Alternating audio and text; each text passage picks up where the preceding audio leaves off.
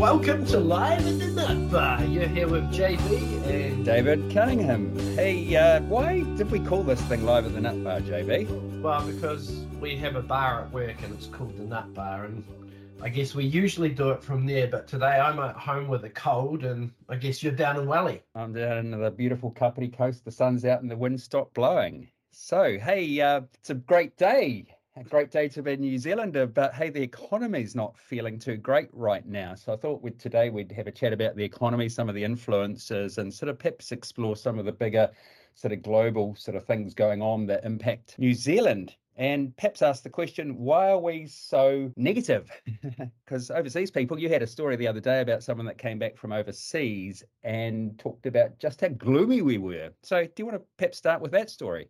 Well, yeah, look, I've had a few people now coming back from overseas just saying, wow, you know, relative to the rest of the world, it's pretty depressed down here. And and I guess, you know, we have had this technical recession, you know, a couple of quarters of no growth. So the reality is we are probably feeling it a bit tougher than most. Yeah, the rest of the world is not in recession. I think that's probably one of the big insights of the last year is that all the economists globally were picking low or negative growth, but actually the global growth is sitting at sort of a couple of a percent. So what was expected to happen hasn't happened, except here in New Zealand. So why do you think we've gone into, you know, technical recession? Some economists are calling for positive growth in the June quarter, which is obviously history now. Six weeks ago, uh, that quarter finished, and we'll know what yeah. the outcome is in another six weeks or something.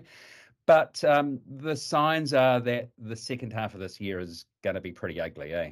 Yeah, you'd, you'd have to say so. And I mean, if we if we get back to real basics, you know, high interest rates, we're a highly geared economy. I mean, we don't have huge amounts of government debt, but obviously our household mortgage debt is high, and you know, we've also got high debt levels across agriculture. Yeah, um, so hey, that's quite a nice segue into the big news of the week, probably, and something that the media didn't really pick up on, and economists are really just starting to talk about it now, which is the cut in the forecast dairy payout for next season by one dollar. Now, the insight from that is that's, a, I think, a couple of billion dollars out of farmers' pockets. So, sort of playing that through, if you're a farmer, what's happened to your profitability? Well, it's been smashed, but I, I, guess there's two parts to this, Dave, because the input costs have gone up as well. So fertilizer costs in particular have got a lot more expensive. And if you think of um, the cost of debt as being a cost for any farmer that's carrying, you know, reasonable level of debt, they've had a massive increase in cost. Mm. Yeah, there was a survey out just today that said it was so it was in a you know one of those sort of surveys, what's happening, how you're feeling, and so on for the agri sector. And the startling thing there was that a net 1.2%, I think it was, just over 1% of farmers said they'd make a profit this year. So, in other words, some say they'll make a loss, some say they'll make a profit. But wow, that's pretty startling. What's the flow and impact of that through New Zealand's economy? I don't know. I mean, I guess the flow and impact is just all of the industry that sits around farmers. And, uh, you know, look, the last time I recall seeing this, I just know that they stopped spending money. You know, a lot of them started to sort of run down their farms a bit. You know, so repairs and maintenance started to drop off they weren't fertilizing as much. They were in survival mode, and I, and yeah, I guess buying, buying buying fewer tractors and so on. I mean, I guess the yeah. this, the terminology I've heard is you know protect the core herd. You know, keep your business going, but remove your discretionary spending or delay it. I've always been staggered about how hard farming is. You know, a lot of the farmers that I talk to, you know, they have the odd good year, but they certainly have their fair share of tough years. You know, mm. it's it's a I think it's a pretty tough gig to be in. You know, most farmers seem to make their money when they get out. You know, when they sell the farm. Mm, it's a lifestyle and a generational thing to a point, isn't it? Yeah, it is. But yeah, look, so I guess if we think about agri, that's not in such great shape at the moment. Horticulture's obviously had terrible weather situation in New Zealand over the last, certainly over the last year. Um, so that's probably not faring too good either high interest rates, we've just talked about it in the context of farms and, and farm debt levels, and you're really tough for farmers. Um, but then you bring it back to households, and we know that, you know, we've got 300 billion of household debt out there. Uh, and we've still got what at least a percent of you know increased rates still to come through. Yep, average mortgage rate that households are paying on their home loans, the $350 billion of home loans, is 5.1% now. The best mortgage rate out there today would be about 6.5%, JB? Oh, if you're lucky. I guess if you're out at three year it would be sort of down that sort of level. Um, obviously, shorter term rates are higher than that. I think we've talked about this before, but you know, in the US, interest rates are as, as high as they are here. So why the difference? And and I think the difference is um, stock and flow, right? So in the US, anyone buying a property at the moment who can't transfer their existing mortgage is going to end up with a very high interest rate. And so what you sort of see in the US is that the housing market is pretty weak at the moment but most American borrowers are on 30 year fixed rates. So they're on incredibly low interest rates. So, what the high interest rates do is they stop um, housing turnover, but it doesn't impact the consumer's wallet in the same way that interest rate changes here impact on the consumer wallet. Um, in Australia, obviously, the, the flow through from interest rate changes is really rapid because most Australians are on floating rates. And hence, you know, in Aussie, they haven't moved rates as high as us. But we've had this question for a while, Dave, which is, you know, has the Reserve Bank gone too far? Mm. You know, most economists say they haven't gone far enough. I think we've always argued that they're probably going to go too far. And I think if you look at the state of the economy at the moment and you go, we've still got another 1% of rate increase to flow through, that doesn't oh. feel so hot, right? Yeah, or probably 1.5% actually. Yeah. So, you know, we've had probably, I think I've sort of said around 50, 55% of the increase in mortgage rates for households. So if you're tightening your belt, um, there's a bit more to come. And I suppose the other insight is a lot of people built up big mortgage buffers. In other words, you know, kept paying the same amount when interest rates were low. So there's a decent buffer there. But as each day passes and you reprice, that buffer gets eaten away. So, you know, again, it's that really lagged effect in our in our economy because of the nature of our housing market. Australia's had a bit of that, but our housing market is very, very different from theirs. Hey, um, there's been a few interesting terms come up over the last few years. Things like the Great Resignation, which was post-COVID, people were saying bugger it, you know, there's there's a happier place in life. And so there's this sort of term a couple of years ago about the Great Resignation, people that checked out of the workforce. Interestingly, in New Zealand, our participation rates are the highest they've ever been, uh, driven by not so much males entering the workforce, but more and more females entering the workforce and more and more school kids too, younger people entering the workforce. So yeah. it feels to me like the great resignation hasn't happened in New Zealand. Any reflections on that sort of piece? Why are people, so many more people getting jobs, seeking jobs? I can only talk for my kids. I mean, they earn pretty good money these days, right? Like when we were young, you know, I mean, it's a different time, but I think I can still remember earning three dollars seventy an hour. yeah, hey mate, I, I had a paper round when I was ten or twelve, and I earned two dollars fourteen a week for about five hours work a week, six hours work a week actually.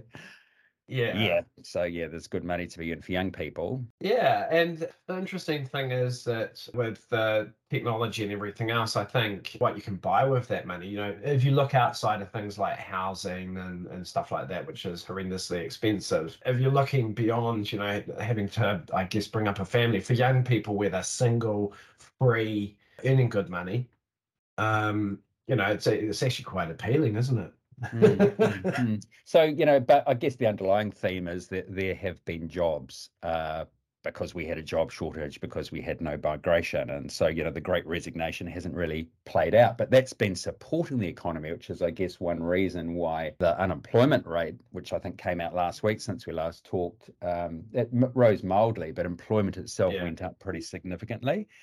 Um, you know, so that's been a factor that's positive, but I suppose the other couple of terms that are interesting, another is revenge tourism. What the hell's that? it's been. A... I think that's that's something that you've been throwing around. So you're you're probably better to talk to revenge tourism. Yeah. Hey. So well, we were cooped up in New Zealand for well, almost best part of two to three years and so on. Didn't spend, didn't travel overseas, and revenge tourism is all is us all back traveling and and many of the economies around the world domestic tourism uh, airlines are having a booming trade a little less so globally because china's you know was locked down for a lot longer and um, their economy is becoming very weak. So they're sort of doing more domestic tourism than international tourism. But hey, we've all got this urge to travel overseas as New Zealanders, and we hadn't been able to do it for a while. So tourism's sort of been going up. So that's sort of also been reversed in terms of people coming to New Zealand, which has supported the economy till now.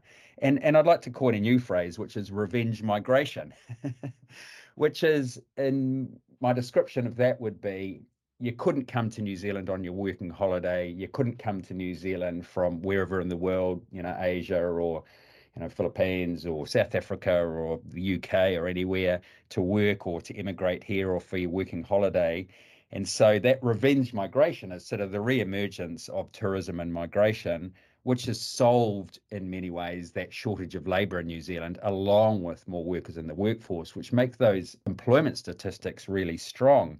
But what I'd argue when you've got an economy in recession or technically in recession, but likely to have a pretty tough second half of the year, and when you've got the agri sector and the flow on to provincial New Zealand, meaning people are employers in those parts of the economy are going to be cutting costs and mm. not buying things. And therefore, if you're sort of Wrightsons and Timaru, you're not going to be taking on more staff. If anything, you're going to be having fewer staff and you're certainly not going to be giving the sort of pay rises. So that migration has happened, which increases the demand for accommodation, housing, and so on.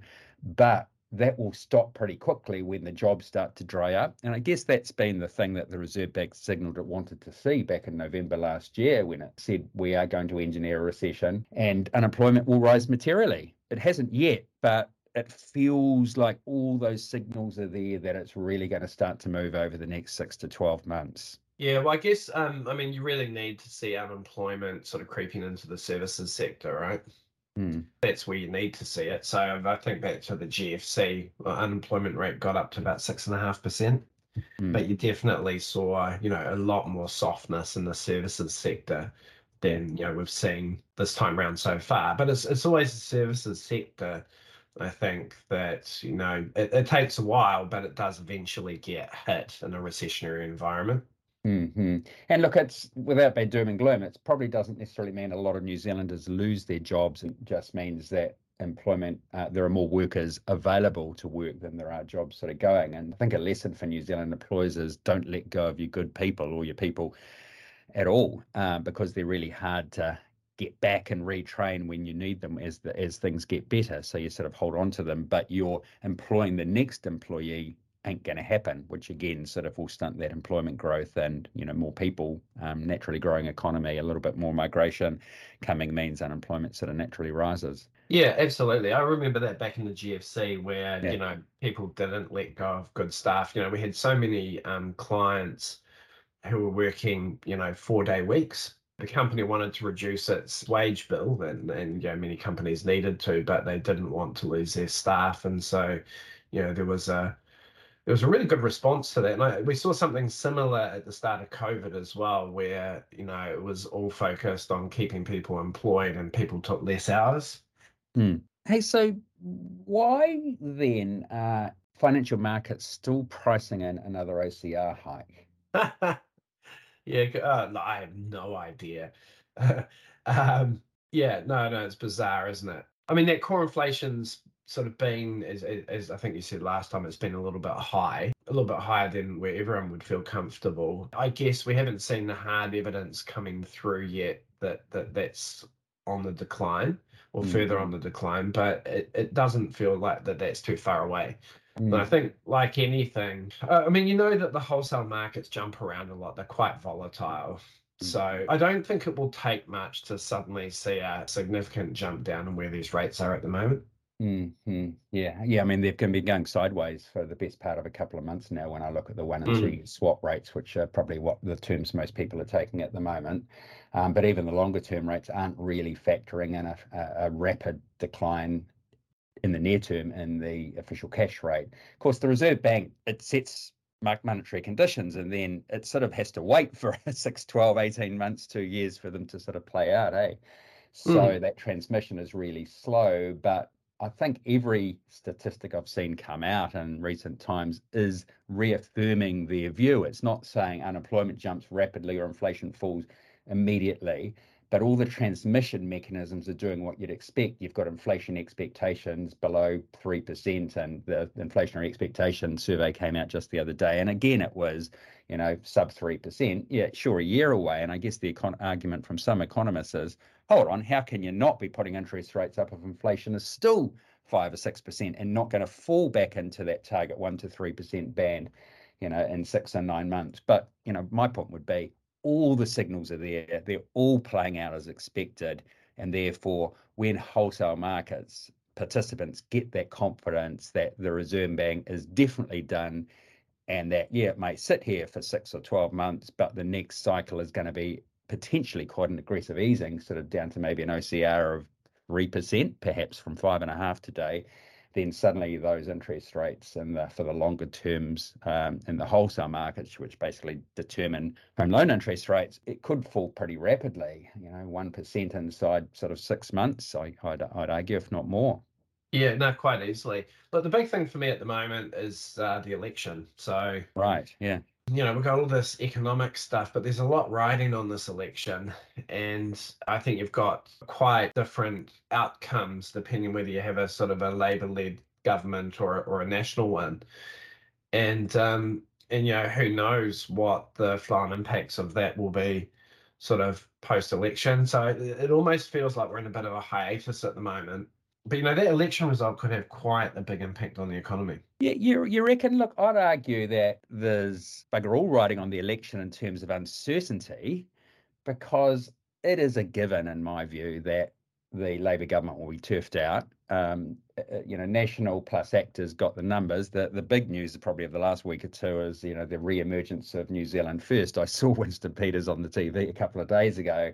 Actually, it was the day after you and I had talked about it, and you sort of said that he'd be in the next in the you know have be over the five percent threshold. New Zealand First will be over the five percent threshold.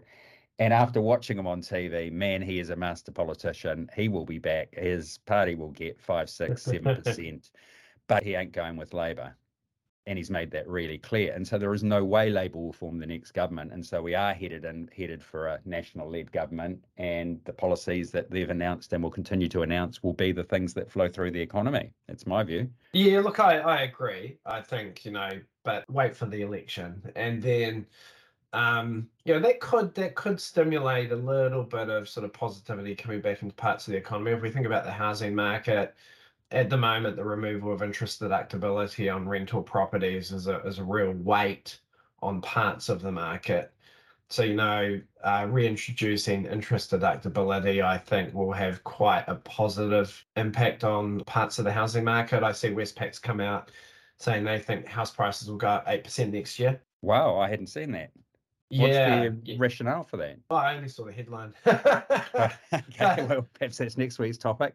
I mean, next we've long been arguing that house prices are uh, bumping along the bottom. You know, when you look at construction costs, when you look at you know return to long run uh, trends and so on. You know, we had this incredible boom which finished in about November 21. So, you know, we've had that reversion to to trend. We've had the Reserve Bank say uh, something like they're they're at sustainable levels. Um, so yeah, to be sort of hearing a significant rise in house prices. I mean, eight percent is not a small number, JB.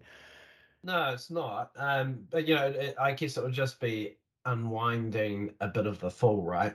Because mm. we've had a we've had a pretty significant fall in house prices. So at the same time as having a reasonable level of underlying inflation, so in real terms, house prices have come back quite far. Mm. If interest rates, you know, come down a bit, uh, stabilize or come down a bit, um, you get a national led government with the reintroduction of tax deductibility. Um, you know, all of those factors you, you could see contributing towards, you know, a housing market that starts to pick up a bit more. Mm. So, what are you seeing from an advisor perspective? Um, you know, we see um, a lot of deals through Squirrel. What are what are you seeing? Who's buying? Who's not buying? Who's standing on the sidelines? What's the attitude to prices? Is there a fear of missing out or fear of overpaying, or what? What's the mood that you're seeing from customers um, right now? The fear of overpaying's well and truly gone. I think mm-hmm. most people sense that if you can be in market at the moment, um, it's quite a good market to be in um, you know, house prices are down across the board, not just in the, you know, the less affluent suburbs, but also uh, in central Auckland. There's been some really good buying in the inner city suburbs as well.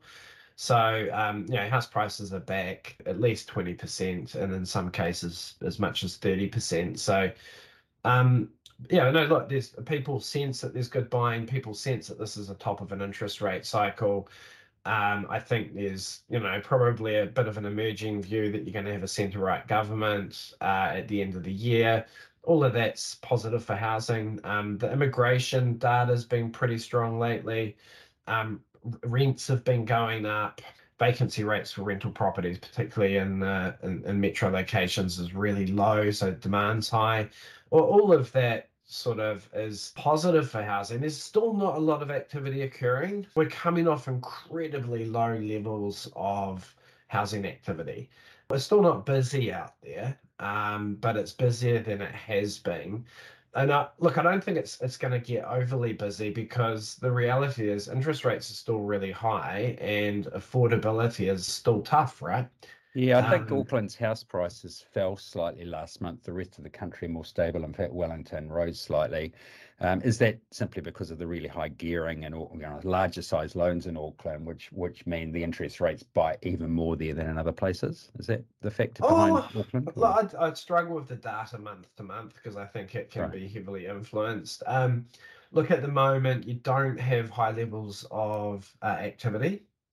Um, particularly in higher value properties. So, you know, um, at the same time, I, and I think I saw some data recently, you've had the highest level, I think, ever of houses um, at completion, you know, new builds. Mm, mm.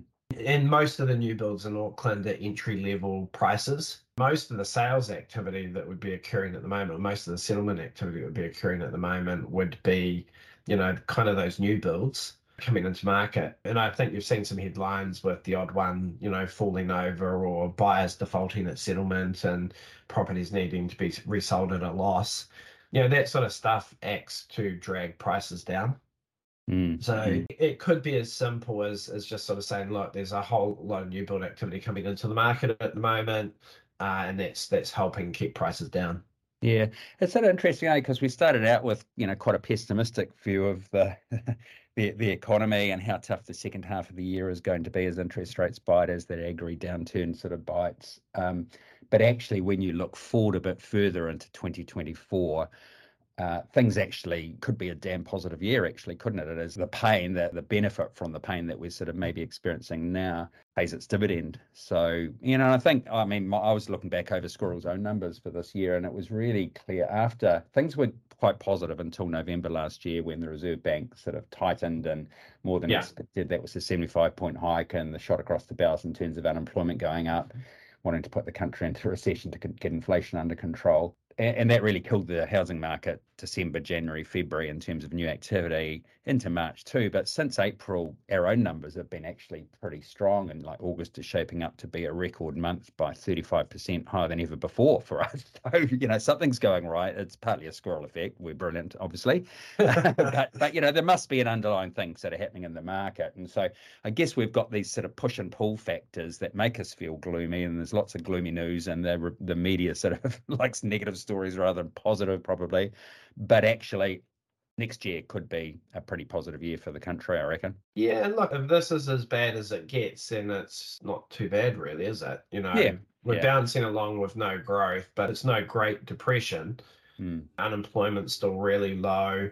It's tough. People are having to tighten their belts. For a lot of people out there, it's not easy at the moment, mm. um, but they'll survive it. You know, they'll make it through couple of lean years, couple of tough years, and then you know we'll be back into it again. Yeah, yeah. Okay, well that's good to have a positive finish after a bit of a negative start. So hey, until next week, bye from Dave and JB. Cheers. Cheers. Thanks for listening to today's podcast. If you have any questions or things you'd like us to talk about in the future, get in touch with us at david at squirrel.co.nz or john at squirrel.co.nz. And please do share this uh, and subscribe anywhere you get your podcasts. The opinions expressed in this podcast are not financial advice or a recommendation of any financial product. Any commentary provided are personal views and are not necessarily representative of the opinions of Squirrel. As always, we recommend seeking professional investment or mortgage advice before taking any action.